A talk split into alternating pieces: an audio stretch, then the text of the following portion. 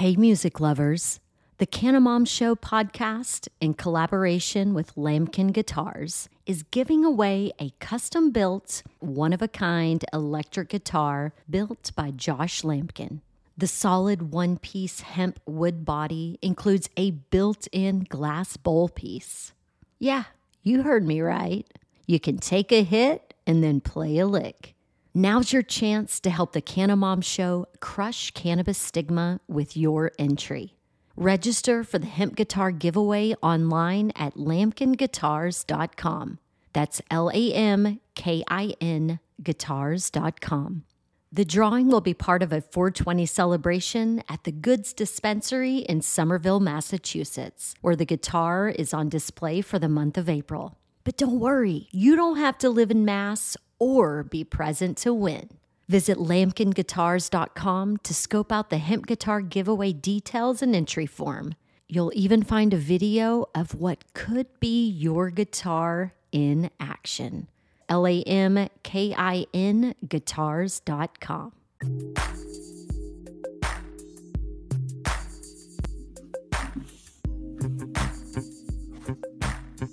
What up, yo? It's me, cannabis industry lawyer Tom. We have another episode of cannabis legalization news today, and uh, lots of big stuff happened. We have some data from the lockdown and what did cannabis use to then, uh, and then we're going to talk about some other state news. We're going to end, and of course, remember, if you're in Illinois and you didn't get a craft grow license, you have a week and a day, not even a weekday, but a week and a day to get your lawsuit on file. And of course, you would have had to been 21 because it is the legal cannabis industry.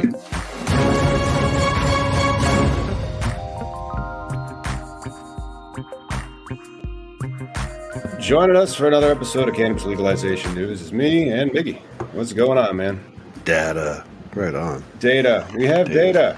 Oh boy. Thumbs up, like, subscribes for the data if you guys are into that type of thing. And uh, Reuters is, it's our lead story, it has to do with Reuters. Don't forget, of course, when you're going over to Reuters.com, you can also stop over at CannabisIndustryLawyer.com and get in touch with us on your cannabis company. But uh, this one's being reported out of Reuters. Hey. Cannabis use has risen with legalization and COVID lockdown, according to the United Nations report. It's just more people realizing that cannabis is not the plant that they're told. Well, there's somebody enjoying the plant in a cafe in central Israel. Nice. And uh, let's see here. There's somebody enjoying the plant under uh, the new laws in Thai Bangkok. And then there is uh, somebody enjoying uh, the plant in Sao Paulo, Brazil, after uh, a march for decriminalization. It is an international news story about increased use. Is that a good thing to you, Miggy? Oh yeah, man. I just think it's more people realizing uh, the lies that were being told, right? Like even in uh, Ukraine with the war, they're being re- they're they're speeding up their medical uh, programs. So, you know, people are realizing this. They've been living in bullshit. you it I has been a lie. They're all realizing the lies. Uh, and they have a lot of information on there. And it came out of Vienna, Austria. Shout out to them. Uh, places including the United States, they saw uh, stuff go up, you know, usage go up in the United States during lockdown. And it's the United Nations Office of Drugs and Crime. Because if you have crime, you need drugs. Uh, said in its annual World Drug Report, various United States have legalized, uh, starting with Washington and Colorado in 2012, by the way, and Canada kicked off uh, the federal legalization in 2018, in Illinois, and I'm sorry, not Illinois, but the United States still hasn't. Four years later, But again, you I mean, you made a great point there about the Office on Drugs and Crime. I mean, start with the the foundation of what's given us this information, which is bullshit, right? Like the way they're viewing cannabis as this drug, this nefarious thing, is off the go wrong. So you know, it, it's a it's only a matter of time before everybody realizes that cannabis is an aspirin almost, right? It's like it's non. I mean, actually, aspirin can kill you. I had never heard of anybody getting killed by cannabis except for like bells of hay falling on bales of hay falling on it, but or they get killed as a result of its illegality. Uh, that's one of the problems. But no, it's a great plant. It should be legal. I did an interesting interview yesterday with Slate Magazine, and then uh, about how hemp and Delta Eight and all these other things and the weird classifications of this plant and it's either just like the most heinous schedule one super crime like you know can't pay your taxes, everything's in cash. Oh, getting kicked out of another bank, are you? You know, like that bad. Or it is an agricultural commodity with the presence of one chemical called Delta 9 THC, provided that there's more than 0.3%. Right? I mean, that's the thing. It's not even just like if that cannabinoid's there, it's a matter of the percentage of it is, which is still an ignorant way to look at it. This is well, not. It's created a whole cottage industry of edibles that are derived from hemp that have pure delta nine, because you can have a five gram. That's five thousand milligrams in a gummy, like right in like a, one of those gummy bear. How much does a gummy bear weigh? I oh, don't oh, know. Shit. I'm going to Google how much does a gummy bear weigh. Hey, if you're you guys allowed are to have, at home, What's that? You're saying you're allowed to have that much Delta Nine in a uh, in a gummy nationally, though? You have to be Delta Nine compliant, so you have to have 0.3 percent or less by dry weight basis.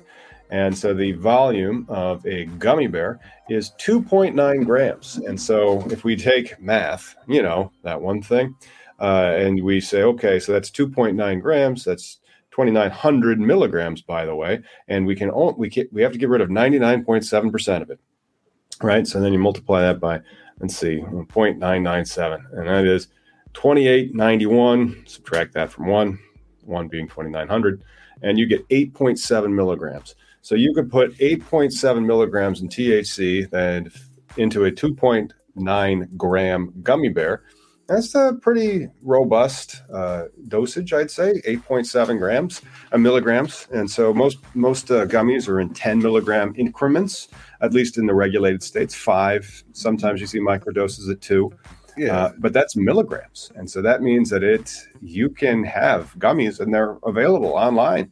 Uh, they ship interstate. It's uh, an agricultural commodity. It's hemp. It's legal and, and so like it's just showing that they don't know what they're doing or how they're regulating this plant. Well, then I mean, finding case of that being here in Washington State, where there was controversy uh, two years ago, uh, where a hemp extractor was turning the Delta Eight to Delta Nine, and, and, putting that into the 502 market. So you're right. I mean, it definitely shows that these people don't know what they're regulating. I, it's just insane and maddening. Hmm. Hmm. It sure is insane and maddening. Speaking of. Uh, you do if you are an Illinois cannabis applicant for a craft grow license who failed to get it. And so that means that out of the 450, 88 got them. So there's about 350 uh, disgruntled cannabis applicants out there. Remember, uh, jurisdictional deadlines are coming for you July 7th. So if you're listening at home uh, on the podcast, Cannabis Legalization News, or you are uh, watching on one of the places that we broadcast, uh, get in touch with us at tom at collateralbase.com if you have not figured out how to sue the state yet. They got a we got a comment here that that's the problem. They haven't done enough to regulate, but I think they've done too much to regulate. Honestly, you know, uh, with what we have now, you know, lab regulations the only regulation needs to be done, but because of the ignorance, we got to do the seed to sale tracking. We got to regulations. Know, I mean, the seed to sale tracking, you're going to have to do like go buy a pack of smokes and look at the, not not the stuff that we like to talk about, like the ones that'll actually addict and kill you. Turn them upside right. down, and you're going to see a tax stamp on it. And so that is all that the tracking is going to be for the taxes, and then also for the recalls. Yeah. I like the I like the ability to do the recalls in case, and that's a purity and safety thing. So right. tracking and tracing can be purity and safety, and also tax um, collection, and so and then also diversion avoidance but the biggest diversion avoidance would be legalizing the plant as opposed to like legalizing 99% of the plant. Well, and when we say legalizing, you know, deschedule, unschedule. You know, that's I mean, it's not that I think we, we we mix these words up together, but they're really kind of the same thing. If we unschedule it, get it off the schedule list, uh, the market will shape itself. I think that's part of the problem with Mexico. You know, they have legal cannabis, but they don't have a regulated market. They do not. They do not. Hey, we got some. Uh, I guess this is a trending news. We got an election season going on. It is an election year, and what are those clowns doing in North Carolina? North Carolina.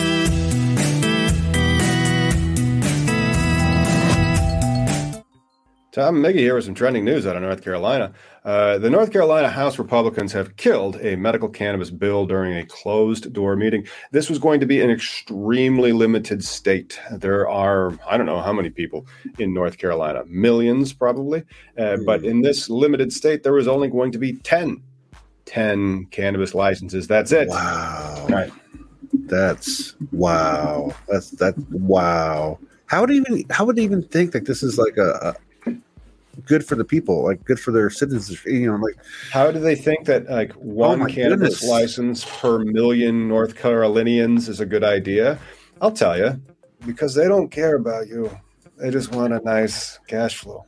Well, and then you know, at least, their medical what it would allow for would be cancer, epilepsy, PTSD, which a lot of times uh, people don't have it on their list in the beginning. HIV and uh, Crohn's disease, chronic pain and anxiety are not included, which is a good catch-all for most other states. Uh, so's uh, PTSD. PTSD has been a catch-all, but pain is the largest catch-all.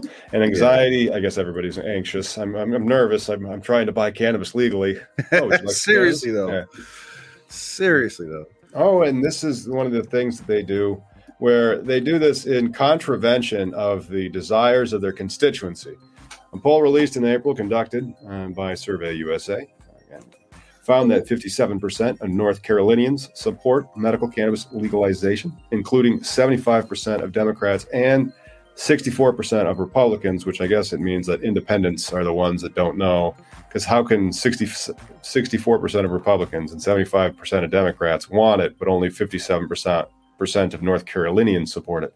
That's interesting. well, I think it's also you have to look at the it's you're looking at the party that is party over state or over government, right? They're they're that's part of the problem, right? I mean, how many uh, Republicans are for canvas, Like two, Gates and Matt Gates and and Mace. Mace. That's it. I mean, Those a two. good one and a, and, and and a not so good one. I mean, Well, still, shouldn't, like every Republican from a legalized state be in favor of it? You're like, no, no, no, guys, jobs, revenue, jobs, revenue. Well, in Colorado, they've been dealing with that bullshit where the, the Republican side still keeps trying to uh, restrict either concentrate percentages or actually like repeal the law, which has proven that no one died. The zombie apocalypse doesn't happen. You know, it's just another thing that is in our lives. It's not a uh, a detriment of like junkies and and, and weird ass, uh, you know, uh, degradation because of drugs. It's so dumb. I know drugs. Mm, okay, they're bad. Yes. Don't do them. Oops, I'm sorry about. Oh, what was that one? Hit the like button. Good info as always. Now, uh, with that, I actually got emailed by somebody about our next story, and that was Oh. one of those. Well, the, I get unsolicited emails at Time and Collateral Base all the time. Uh, sometimes they want backlinks from my uh, websites. That's right. You know, the cannabisindustrylawyer.com uh, website. That one people want backlinks to. But anyway, uh, this is a pot stock news, and some people that have uh, griped at me would say like, "Hey, thank you. Knock, how about you, you knock off, uh, you know, bad mouthing pot stocks?" So we'll we'll go ahead and do one. We're not going to bad mouth them.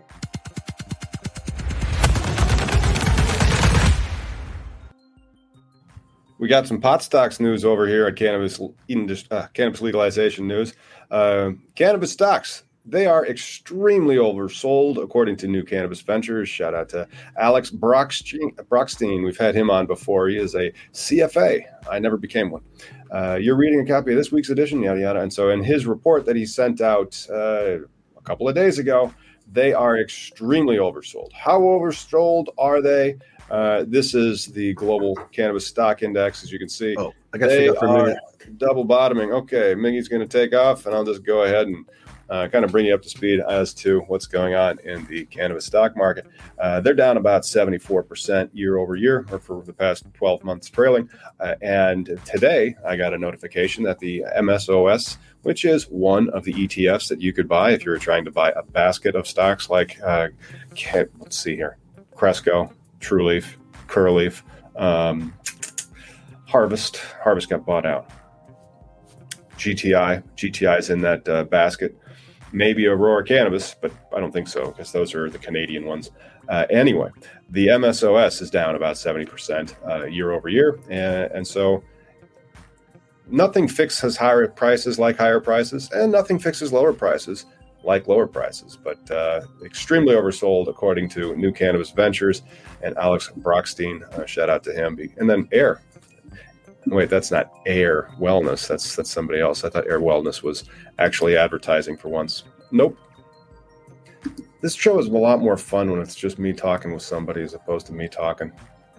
Let's see. Let's go over some pot stocks data. Moving average on the 29 420 investor focus. Uh, it has fallen anywhere between 13 and 76% below the level. The average is 43% down uh, for your average cannabis stock. And of course, your average cannabis stocks are essentially penny stocks if you are even listed. Um, if you want some help getting listed, give us a call. And with that, we're going to go on into our international news as uh, it has it has a, uh, a flair for the um, federal news, but then also uh, it, it's just bad and bad international news. Everybody.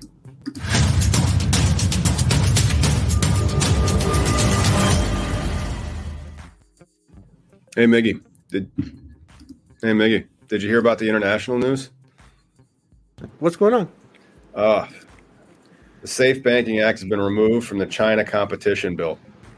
Crazy. I know. The America Competes Act, which was going to help us onshore chips and make other stuff so we're self reliant. Remember, like how we were after World War II? Yeah. Yeah, that's been gutted. And so, uh, and the Safe Banking Act bill, which would have normalized financial services for the cannabis industry, has been pulled from a bill to increase competition with China. Uh, the Hill reports the measure was included in a House Democrats Competes uh, Act, but not the Senate's bipartisan U.S. Innovation and Competition Act. That that does so much of the opposite of what it's supposed to do, right? Like the Safe Banking Act would definitely have helped America compete better and be stronger. I mean, we need the hemp, you know, uh, as, as a replacement for biofuels and, and, and textiles and, and other opportunities. But if we keep shooting ourselves in the foot, what the fuck? yeah, well, we're going to continue to shoot ourselves in the foot. I we don't even have safe banking. We've been talking about safe banking so long that uh, you know there's kids in college.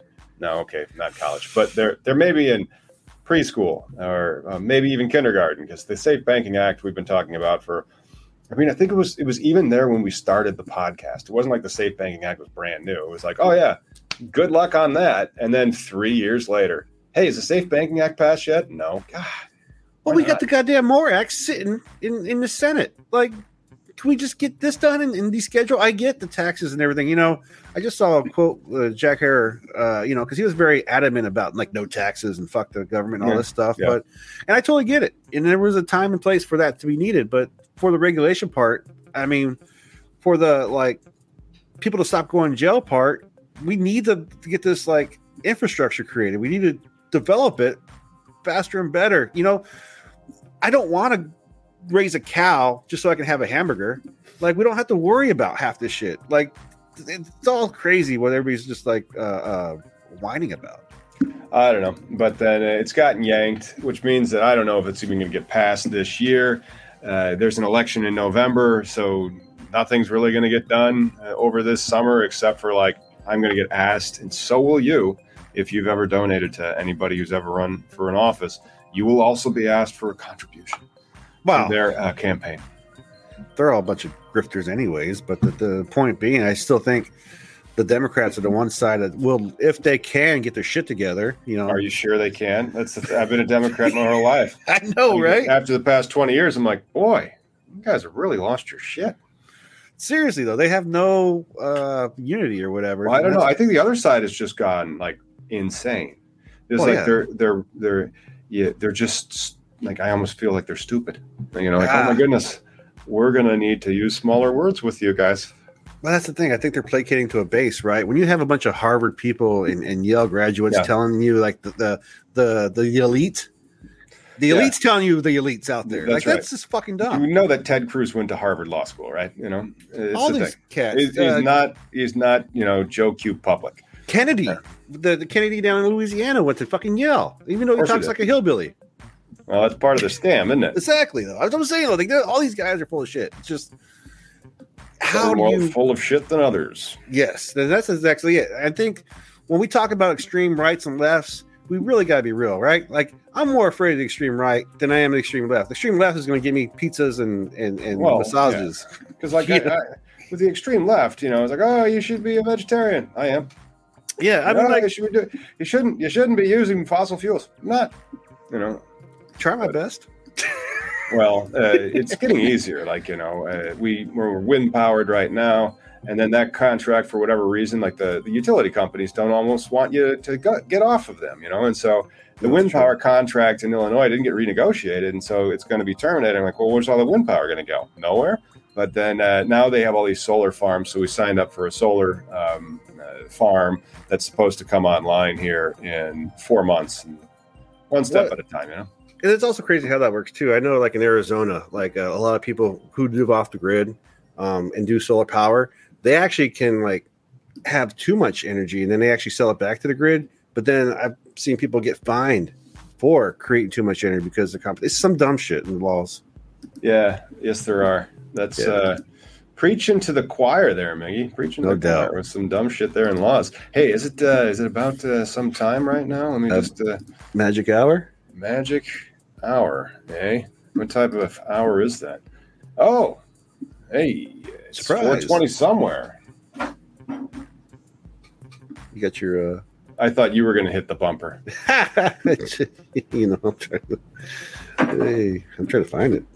Okay, I got it.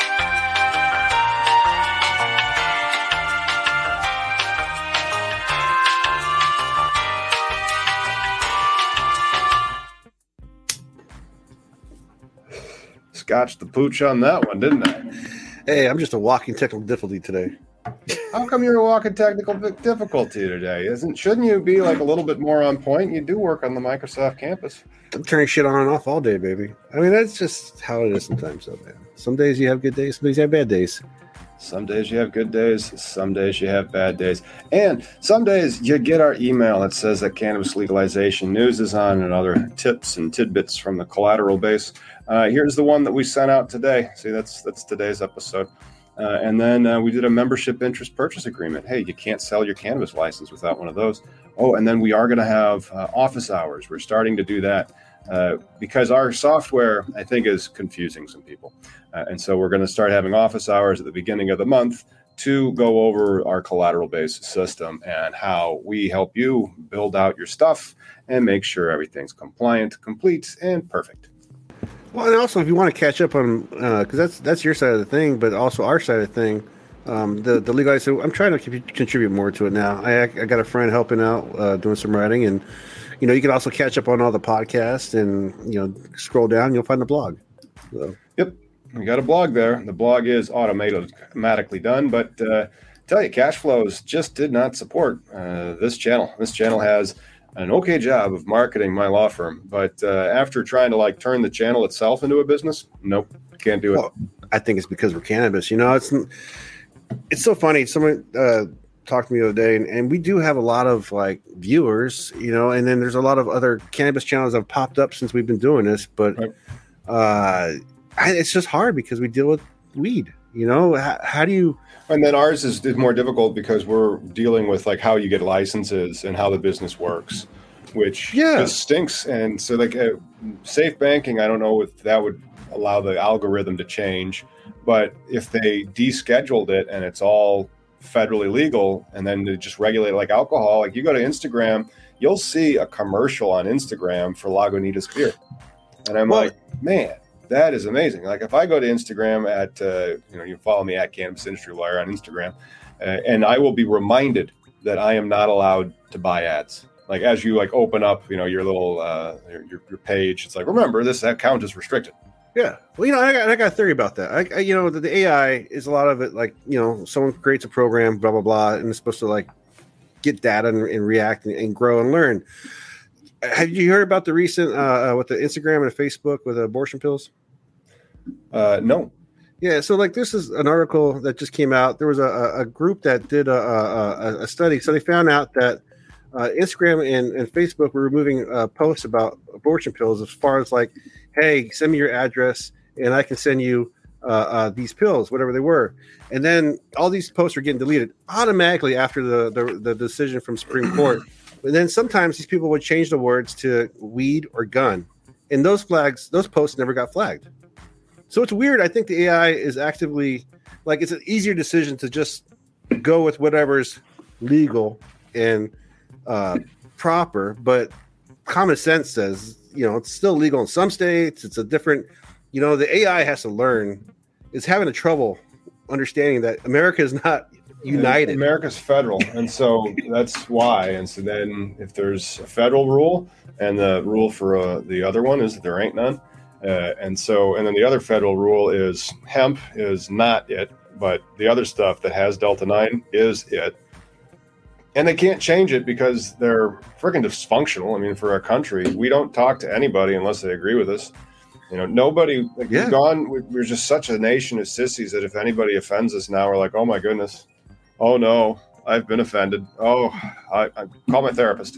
Well, I think we've always been like that. If you think about, that's how we kind of uh, uh, exported the the prohibition, right? Because we made the United Nations come on board with our our drug laws. We said you you get no funding, or else you know you you say this is bad.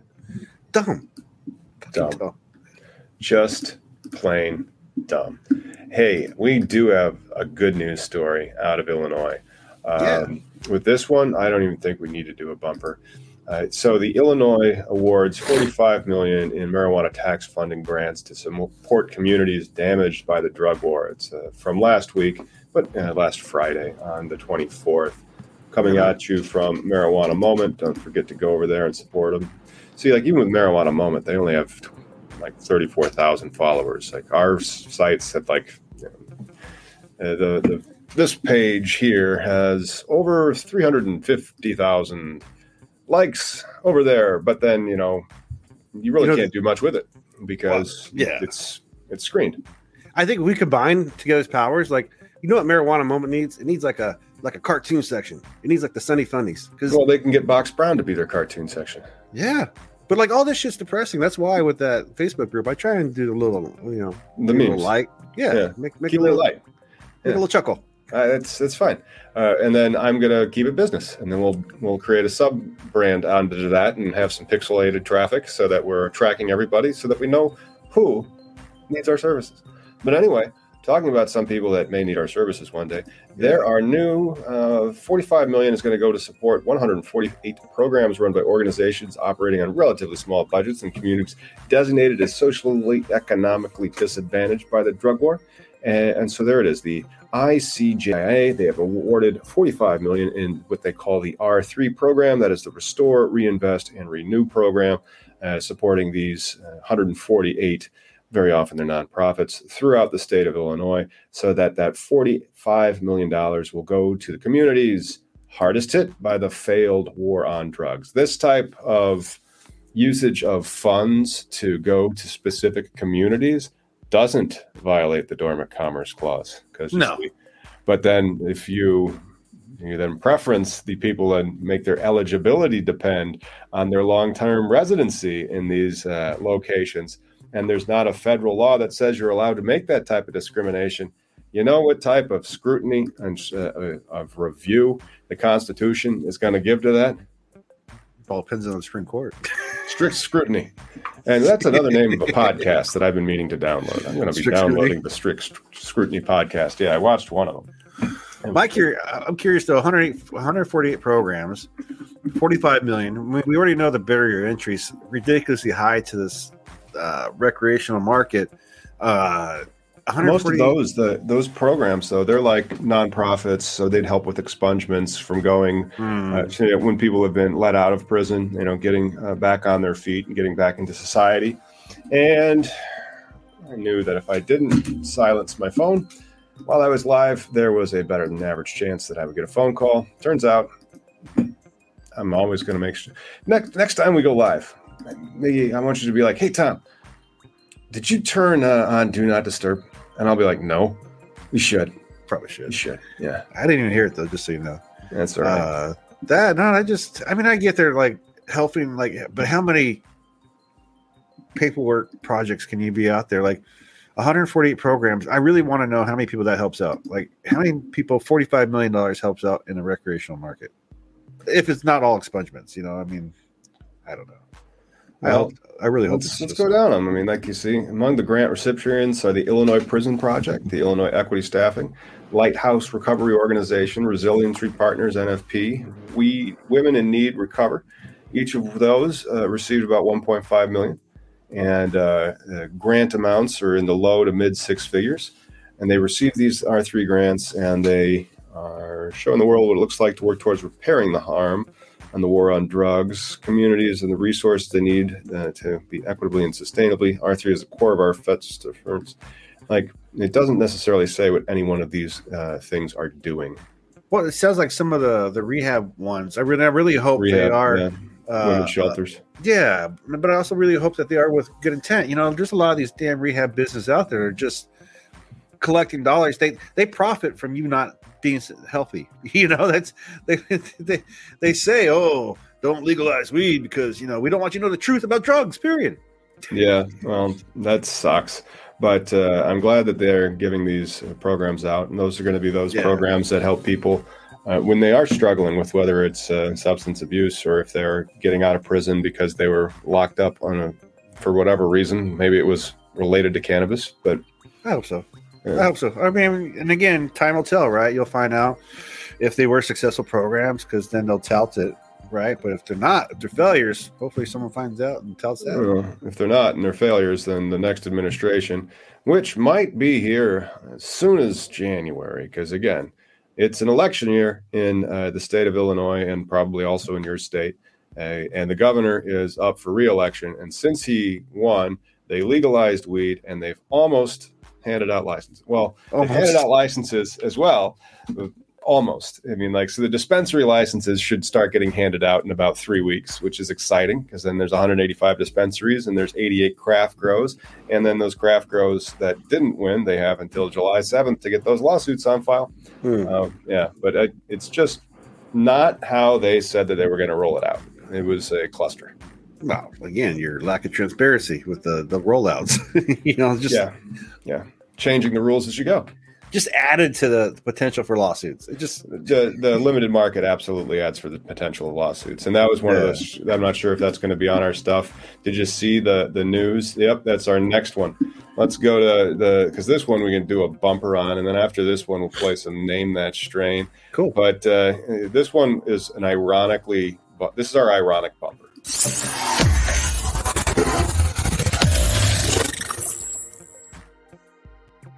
Oh my God, Mickey, you're not going to believe this.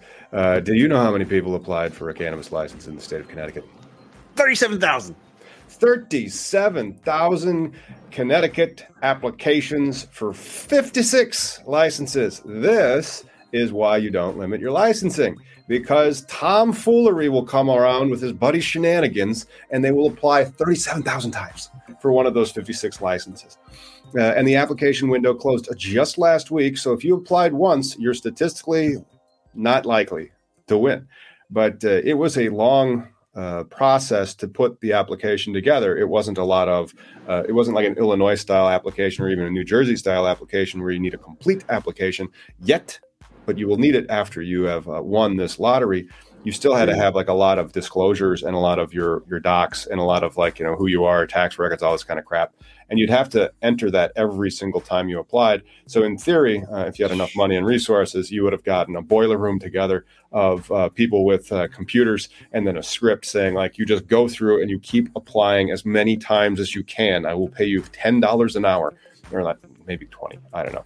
Uh, and that's that's probably. I mean, like with those thirty-seven thousand apps, my goodness. Uh, But still, as we were just talking with the ten for the what? How many million? Hmm? For the last state, you know, they're going to offer ten licenses. 10 a year. licenses for 10 million people. This one is at least 56. And so it's three and a half million. million. Right. And so they're only going to have 56 licenses for 3.5 million people. That's because America is Russia. You have to remember that Americans hate competition. They love a sure thing, especially if they got the ticket for the money. That's the best incantation of America that most people, you know, can conceive. Like, I win, and that's it. And then like I get money, and then whoever I give this license to later has money, and then we could sell this license for money, and nobody else gets the license. Perfect. Even in a recre or not recreational, but the medical market, you know, like Lance Glore, you know, they a lot of the prosecutions, Lou Scarmazzo, uh, you know, in a medical state, uh, the brick and mortars, a lot of these people were punished because they were successful. You know, all these guys could be like Berner. You know, Berner just hit a billion dollar industry with cookies. Well, uh, he hit it at the right time in the right place. He was in. Uh, he wasn't in Wisconsin. You know, that's the wrong place. Even right now, to try to create that industry, he was in uh, California, in the middle uh, or southern part of California, and popular with hip hop, which I already really like the product, by the way. And then uh, he made some interesting uh, tasting and sounding strains, and then they they rapped about it, and they were able to take that all over the country, and well, just the right time, and like in 2010, you know, yeah, I mean it's all timing, right? Like we all could take advantage of any time. Like like I said, I could have done with the recreational side, got growing and got involved with that if I wanted to, but I don't want to raise the cow. you know what I'm saying? Like I want an industry where I can just buy the cannabis at a low cost and, and let it be my medicine slash recreational time. You know, it's not a, a, a, a hard ask, but it is sometimes. Yep. Well, uh, a lawyer from Vicente Sederberg is uh, quoting that the state made a nearly a million bucks in application fees in the first lottery round. Fees to the state range from 128 to 750 bucks, and of course, uh, the social equity fee, if you win that license, is hilarious. Not really hilarious, like a lot. So it's three million bucks. So what? you have to prove that you're social equity, and there's income uh, restrictions on that, and residency restrictions, uh, uh, and then you need to pony up three million dollars a dough. Yes, isn't that interesting? That is the limited cannabis industry right there.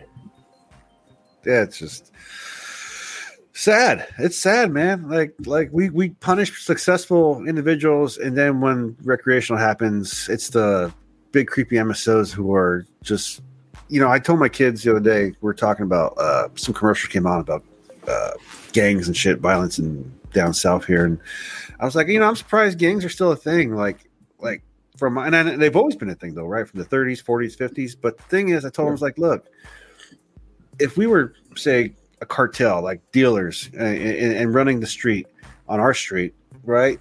That's fine and good because I'll be making money. But then, say our street became valuable and property well, guess what? The bank's going to buy that shit out, and there's a guy in a suit who's going to sign a little piece of paper. Now cops are going to come to my house and kick us all out. Like that's the real gangster. With a wave of a pen, someone could fuck your life up. But yep. Yep. Uh, yeah. And then some people will call that business and not fraud. Yeah. Uh, you know, some of the best investment marketing dollars you can spend, but you need it's a catch 22. You need to have the billion dollars to be able yeah. to spend the millions of dollars to get the types of laws that you want written so you can make billions more dollars. So that uh, that's the catch 22 of it all. Yeah. Uh, you know, most people that have won these licenses, even in the state, you know, because we represented several of them and, uh, you know, wrote their apps and stuff. Uh, it, it's a it's a problem. Like you win and you're like, oh, sh- okay, how much? Oh my goodness, have you looked at the price of everything right now? Try to build something. Good luck. Uh, and then uh, so you have you you have to do it, but then you don't have enough money to get it all done, and so you have to go raise money. It's like Nick was talking about. You know, one of the things that we're going to be doing here shortly. Uh, I haven't started to hype it yet on the program, but I will. Uh, we have a new website that's out and that we're going to be using because they're going to start awarding these licenses even in Connecticut eventually we would have to get that done because there is no regulation crowdfunding at the federal level as it is still a federally illegal substance. So that's why we have Illinois cannabis funding.com, I think. Um, it is not ranking at all for this. And so I'd have to remember the absolute name of it. And, and I don't. I think my phone does. We got a comment about the FDA needs to approve hemp oil and it, didn't they already just do this? Didn't it just happen? The FDA came out with, uh, oh no, that was the ASTML. That was, came yeah, out with ASTM. Uh, yeah, yeah. There's not. I haven't heard if if the FDA came out with something, I would have heard. Like, yeah, people would have shouted that to me. Like, you know, they would have driven by where I work and be like, "Just hear about that?" And I'd be like, "Jiminy Christmas! I too many people know what I do. I'm moving to Nebraska." Yeah. it's like there it is. Yeah, IllinoisCannabisFunding.com, and this is a new tool that we're launching uh, to get cannabis funded uh, in the state of Illinois. Uh, if you have one of those licenses and you're you're short and you got a gap, we can create an offering for you on IllinoisCannabisFunding.com. Uh, and then soon, I think the next one we'll do is Michigan. Uh, because now we're going to start looking at numbers of licenses and this regulation crowdfunding at a state by state basis. Uh, because we're not allowed to go just to regular. Oh, oh, right, uh, I forgot. I, I, was a stockbroker briefly. This is one of the reasons why I, I like it. Know all this crap, uh, and uh, now we're going to start doing regulation crowdfunding, uh, capital raises for the cannabis industry at large, at least in the state of Illinois. and then you know you can create your account on there and raise up to $4 million a year. Don't forget to go to IllinoisCannabisFunding.com. Not just a stockbroker, but you're also a banking lawyer. That's like one of the bigger reasons why I do this with you because you mm-hmm. actually have, uh, I hate to say the like like civilian success, right? Mm-hmm. Like let's consider like the campus industry, like the, the military and everybody else, like the normies. You know, you were involved in actual, you know, like kind of like what I do with with, with my my uh, metrology services. You know, like there's an actual industry we support and we do the actual business that's out there kind of like how all business can transcend to the recreational market right? If you're a marketing major maybe you can get a job working for a marketing place like we, we did with uh we met uh was it green revolution that that woman who had a marketing degree. So i mean there's but the real world experience i think definitely behooves you. Oh yeah. Anything. And you know with that let's play everybody's favorite uh game that might get us I don't know what gets us in more trouble: the name that strain game, or me running my mouth about the the industry. Just our name.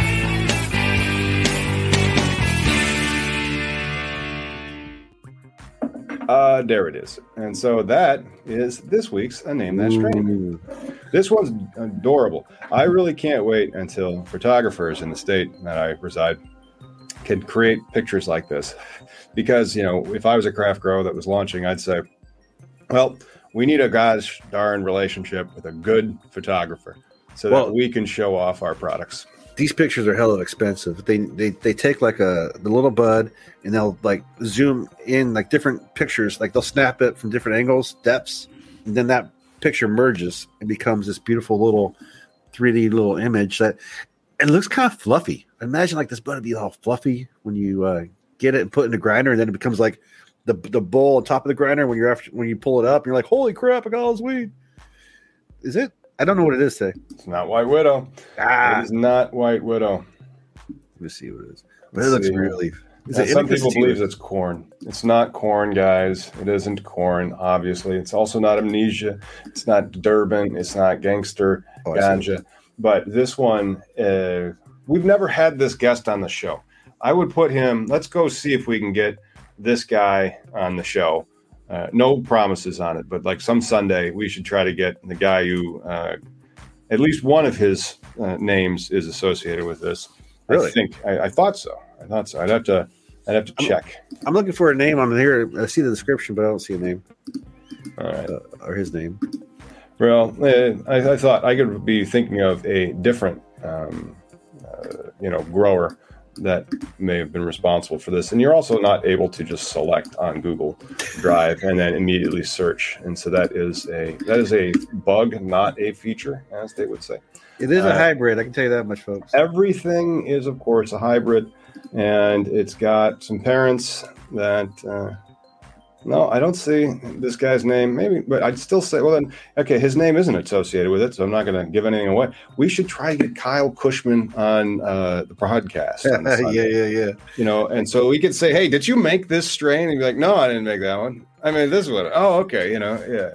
Yeah. Well, you know, it's funny too about, well, early, you know, when I had that, my first Facebook yeah. account that had like, it was it was it was uh stacked out with friends and everything. It's he was one strawberry cough, and that one is Kyle's.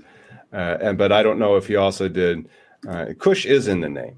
I will say yes. that, and then uh, then something else, but it's not strawberry cough. And um, it's a pretty bud. It is. It's a pretty one, and it's got a Kush in the name, and that's the first part of it. The second part is also a one syllable word, by the way. Yeah.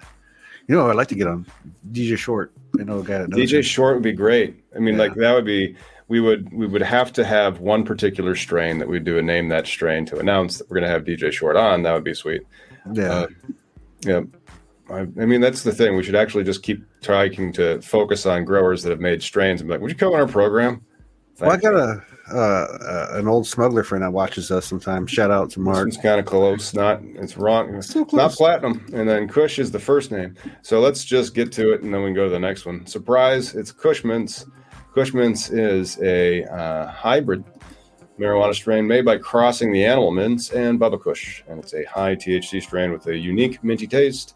Kush Mints provide effects that are uplifting and happy. Complex flavor profile that tastes like mint and cookies, and is best when grown indoors hydroponically, according to growers. I like weed. We all do. We all enjoy it. It's one of the reasons why I, I got into this line of work. Yes. Well, you know what's funny too with cannabis? I think the consumer has a different relationship with the plant than any other product, right? Like beer. I like my beer, but I mean, when it comes to the weed, uh, I'll stare at it for a little bit. I'll play with the, the buds, look at it, you know, kind of examine it, smell it. You know, I'm not getting notes from all this stuff. I'm just downing things that do things. Right on. Hey, uh, I think we have some pretty cool ones that are coming Yeah. up here. Uh, nice. And so, like, uh, I was going to just say, and we can go on the next show, but uh, exit that because somebody in theory could call. Uh, and then I'll just go ahead and share that one. And remember, we do have this available now. If you are, I mean, if you're in Illinois and you got a license and you're looking for money, you can always go to IllinoisCannabisFunding.com. I think I put three N's in that. I'm going to have to edit that out. hey, sometimes when you're typing, you don't catch it, especially when it's a web domain like that. Well, and then you get your hands on a bunch of shit, and shit happens, man. True that. True that. And so with that, I think we should, you know, talk about the history of cannabis. For example, do you know how long like you know, when was cannabinoids extracted first and like isolated? What about that? You, you know any about that history? It was like in the 30s, right? Well, let's talk about it.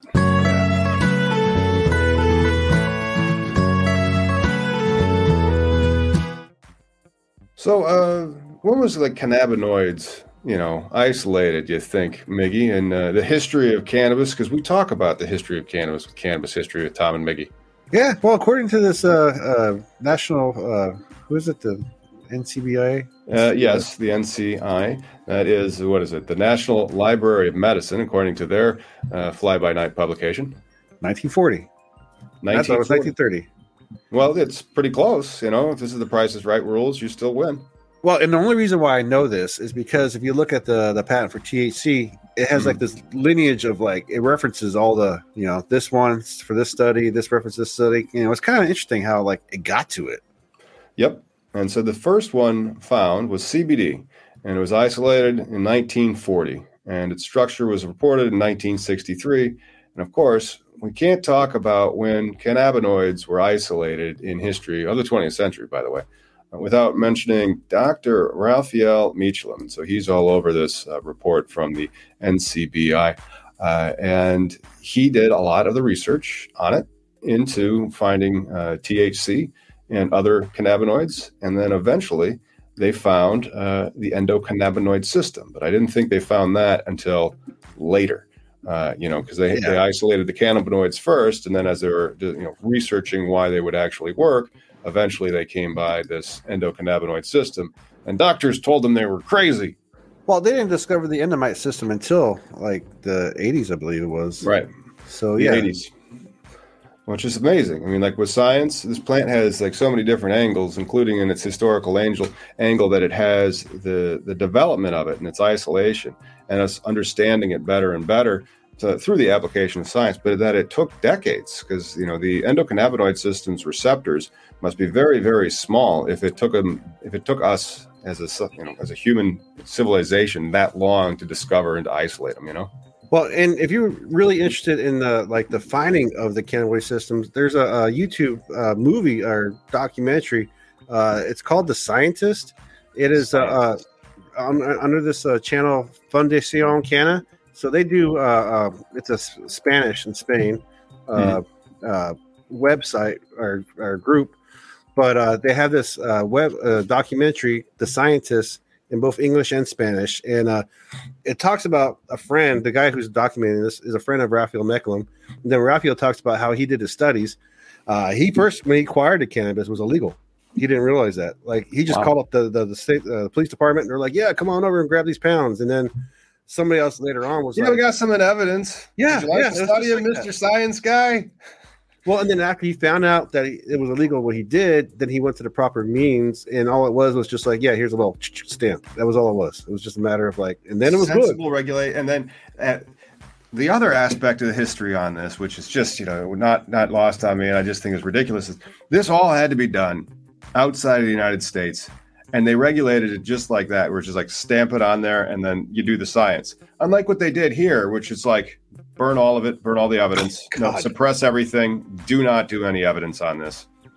Not even just that. Remember, at one time we went to Mexico to put paraquat on on the crops out there. So Yeah. we were always uh, we were so full of ourselves in the 20th century we thought that we could end like human nature like by saying just say no and then not only that and like zero tolerance policies and just banning Jesus. stuff outright uh, you know because that's what they did I mean, we we banned this plant and now we're going to wipe it off the earth you know it's such a 20th century america way of thinking about it like this purity test type of thing where it's like no Seriously. it's 100% prohibited otherwise you're bad go into prison well. If you think about arrested. this, you know, aren't we like this this country of like right? We're supposed to like all religion, right?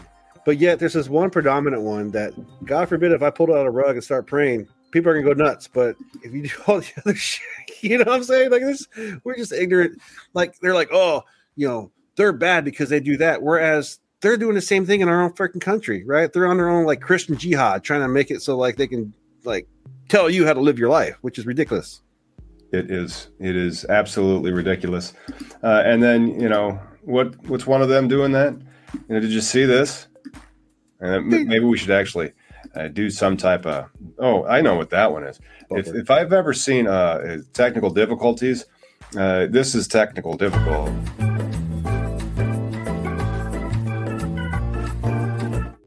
What's happening? Tom Miggy here with some technical difficulties. Ann Coulter has tweeted, uh, pot makes you retarded. So shorter, colon, pot makes you retarded. High doses of cannabis may also lead to dot, dot, dot, changes in brain anatomy and connectivity and poor memory. They dot, dot, dotted in the tweet uh, as well. And this is from a retweet from the New York Times. Oh my gosh, I could retweet this. Yeah, well, Uh, she was drinking. I do not want to. goddamn bottle of wine. Uh, Oh, is that what that is? I'm just no, I'm saying like, psychosis, addiction, chronic vomiting. As weed becomes more potent, teens are getting sicker. I mean, do you really think? Do you really think that I'm not subscribing? I mean, immediately paywalled. I love the New York Times, by the way. yeah. Uh, and so, do you really th- think that uh, safe banking's coming? Do you really think that it's going to be legal next year? This type of stuff is still getting published and pushed in the media to perpetuate the illegality. Well, and I had two seconds to read it, and uh, uh, before I got blocked just now, and uh, one of the things it talks about one of the the kids that said, you know, I started vaping cannabis, you know, when I was 16, whatever, but a lot of these jackasses are getting their stuff on the legal market. Like that's you can't say you're starting cannabis when you're ordering it on a a, a, a dark web website, and you know you're getting a cartridge. You don't know what's where. You don't know that's what's in why. that cartridge. Yeah, that's why regulation is so important. Right. It's that's absolutely right because you really don't know what's in that cartridge. You're just buying a cartridge. And that cartridge wasn't regulated. You didn't have any testing or purity standards, or at least like a you didn't even have like an operator that claimed that they tested it, even if it came back hot. They, they're at least claiming that they said that it's pure and good, you know? and, and again, this is why we had that uh, uh, kids that were, you know, their lungs were were, were, were building up and like they had like 80 year old lungs in a day. You know, it's uh, the vitamin E acetate. Yeah, you don't know Uh, what type of stuff they're putting into those uh, non-regulated things. Why are you doing that? Pretty much, you know, and just like we had our discussion with uh, on Sunday uh, with Nick, him talking about like they referenced the tobacco uh, studies because it's a burning inhalation. Like that's the, most equivalent thing we can do right now is like this is what's good for your lungs and bad for your lungs. You know, but, but I don't understand how tobacco got towards that because after the fact they add so much shit to it later. Yes, uh, and then but that's that's interesting. And so if you're trying to stay ahead of the federal regulation curve, you can look at the uh, pesticides that are allowed on tobacco because that's the only other types of things that's out there regulated on a federal level that you use as you would the cannabis plant. Well, look at my Much worse state. it. we have two goddamn requirements for medical and recreational cannabis. Like it's still a human consumable product that should have the same regulations, same rules. That's same. That's the problem. Like you know, the same same. It's Yeah. never the same. It's always damn well different. That'll be different. It says medical. Yeah, I don't I don't buy that. I don't buy it for a dollar. I don't buy it for much. Well, I mean, uh, with that, I think we've kind of beaten a dead horse regarding the uh, Ann Coulter story, which yeah. is just ridiculous. Just Well, ridiculous. I'd never give her much credit, anyways. I mean, she's she's just another mouthpiece. You know, the Hannitys, the you know, it's funny how I don't understand how, like, What she does is legal, and what, she, what you do gets censored. Well, that and also like how these people on major networks when they get sued and go to court and they, their defense is no reasonable person would take this as a as an actual truth. Like, Right. are you effing You kidding me? reported this on the news. Yeah, and that that means that it's clearly lies and scripted.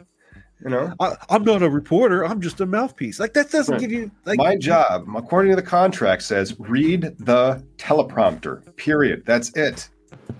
It's just some some nutty shit. I mean, the whole side's full of nut bars. That I just I really want to say both are equal, but nah, man. There's the the, the, the scales have tipped to like Dumbville. Like Well, that's that's a, a Dick Cheney uh, historical reference, and so Dick Cheney historical references news, and, um, and if that's if that's really where you're at for, and uh, so there's some likes and subscribes for that. Give that bumper, but um, there used to be like accountability in the airwaves, and so like if you're going to present an opinion, Mister, I believe that you suck. And then you'd have to have an editorial reply to go with that opinion to show that there's two sides to everything. Be like, no, in fact, that man does not suck. Uh, and, and so they would have to have those two sides. They got rid of that sometime under Dick Cheney's uh, career, and they talk about it in uh, the movie Vice, which is a, a good one. And, so it, this this thing had to be changed for Fox News to become a thing. So it probably got changed sometime in the 80s or 90s, where they got rid of this rule where you had to present both sides of the argument politically. Which again, that's why did we stop doing that? well. It, it, why is Fox News banned from Canada, but yet we fucking still play it? Like that's you know just. But most people think like this is real news. It's not. It's Fox F A U X. It's it's a whole like made up channel, man. I, I just they don't all are. Yeah, They're well, all. that's That's the problem. They are all now profit centers, and Yeah. so the the news is brought to you by whatever America is selling right now. right. No, that's a good point. That's unfortunate. Uh, yeah, that's on a depressing note. Yeah. On that depressing note, I think we need to talk about where most, co- well, where some companies can go to die, or at least to be passed on to new owners. And I'm going to do Yes. a little, little of that. You know, we're going to be talking about our collateral base page. We haven't done that in a minute, so uh, let's do this. What up, everybody? It's me, Tom, with Collateral Base. We're going to have a small How to Cannabis, and this one's going to involve membership purchased, membership interest purchase agreements. What are those? Well, we're going to have uh, Miggy come on as well, and uh, we're going to discuss them because, you know, uh, Miggy, you might be like a lot of cannabis owners that are out there that maybe have never heard of a membership interest purchase agreement or Nope. a MIPA, as what they're called. Now, this is a device that you use to sell your personal property called a membership interest in an LLC. That's what you call them in Hmm. LLCs. This would be a share purchase agreement if we were talking about corporations. Most cannabis companies these days are LLCs because Sure. they have a lot more flexibility and um, and other reasons for having them. But a MIPA would be like an agreement amongst all the shareholders, I guess, right?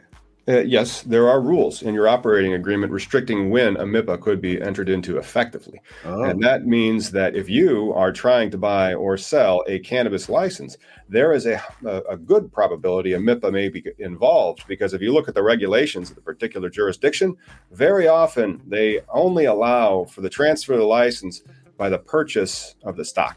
They don't allow, or the membership interest. They don't allow necessarily for the transfer of the license um, to buy the assets uh, which is interesting, but makes sense because when you do an asset purchase agreement instead of a membership interest or a share purchase agreement, there's a difference in M and A. And so sometimes you just want to buy the assets. Yeah. That's your asset purchase agreements, and like all the risks and liabilities, like the back pay, oh due rent and the other issues like may be out there with lawsuit risk or other types of risks and liabilities.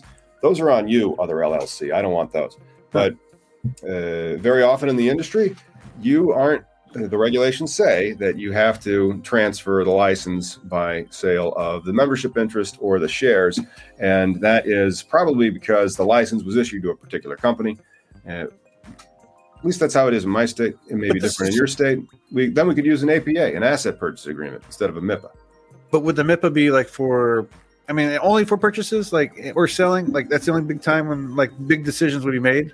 That's right. And so like because you're you're actually selling the membership interest of the LLC. Now people, you and me, we can't own the assets of an LLC. We can own the membership interest of the LLC. And so we have a right in the whole going concern.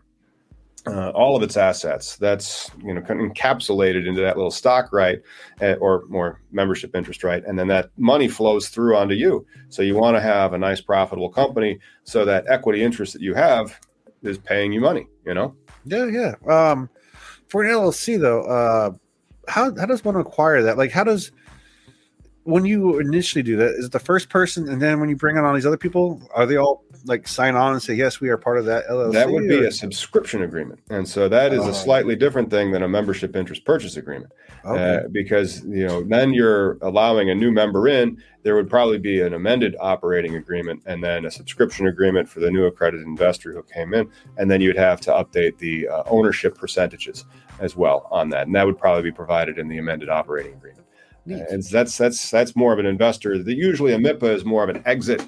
You're gone. Like we are like for whatever reason uh, litigation happens a lot and then litigation could kind of sideline the business a little bit or debt or like what happens if you get fined by the you know the, Hmm. them you know? That- As a corporation, yeah but that's kind of annoying when you get fined like that. That's usually going to end a license because if the, you're not allowed to sell the asset you're just going to be sitting there trailing with like a $500000 debt over your head and then you'd have to work with a regulator to be like well how can i uh, can, is there structured funding that i can do like, what type of financing would you be interested in you know how much money we're giving you on taxes so how much more would you like how hard is it to get an LLC?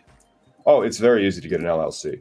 LL, that's one of the reasons why we do them. And so, uh, some states, most of them, except for Massachusetts, for whatever reason, uh, has updated their uh, LLC filings, so they're quite cheap now.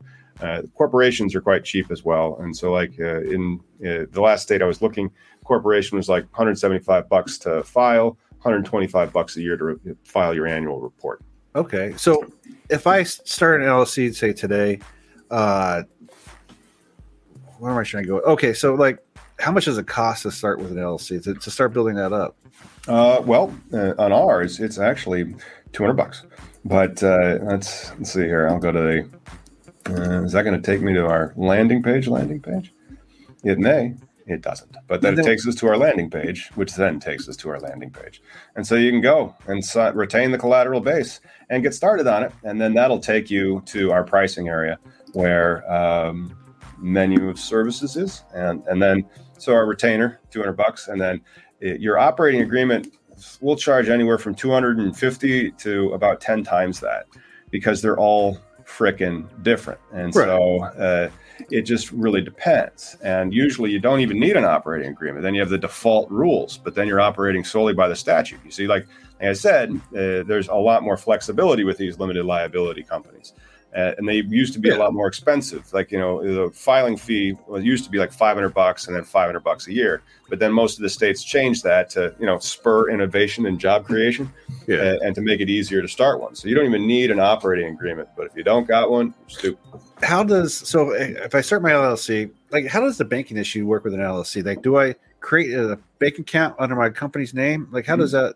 It, so that works. Is, is it based off my credit or is it based off like the actual company's? the company's credit eventually it's the Yeah. it's, it's mostly going to be based off the organizer's credit until it starts cash flowing and paying some Okay. taxes and Gotcha. then you know Dun and Bradstreet kind of has like a cottage industry on this and they'll start like reviewing your company and going like we think you're worth this Oh, okay, interesting. I, I just I, I've always wanted as a you know business side of things, but uh, life out of cannabis you know and then the other thing is one of the other deals uh, we're going to start doing office hours at the firm. So uh, you should have gotten an email and then we'll be advertising this more. Come to our office hours because that's where i can really walk you through uh, the collateral based retainer system that you get. Uh, and you know it's software as a service but it's a law firm. Oh yeah, Uh, it's, it's still everything costs and it's a thing. And, and again, if you're gonna get into business, you're gonna realize that already. Correct. That's correct. Hey, man, uh, do you got anything else for the good of the order and, and the people that tuned in? No, I'm gonna. I really, really am trying to make a, a bonus episode, so uh, look for that. Cool. I'm going to go get back to making sure the deadlines get hit and then the people that ordered things get their orders processed. All right, sounds good. See you guys. Thanks for tuning in. Remember, you can always check us out at cannabislegalizationnews.com. There, I plugged that site for once. There we go. Yeah.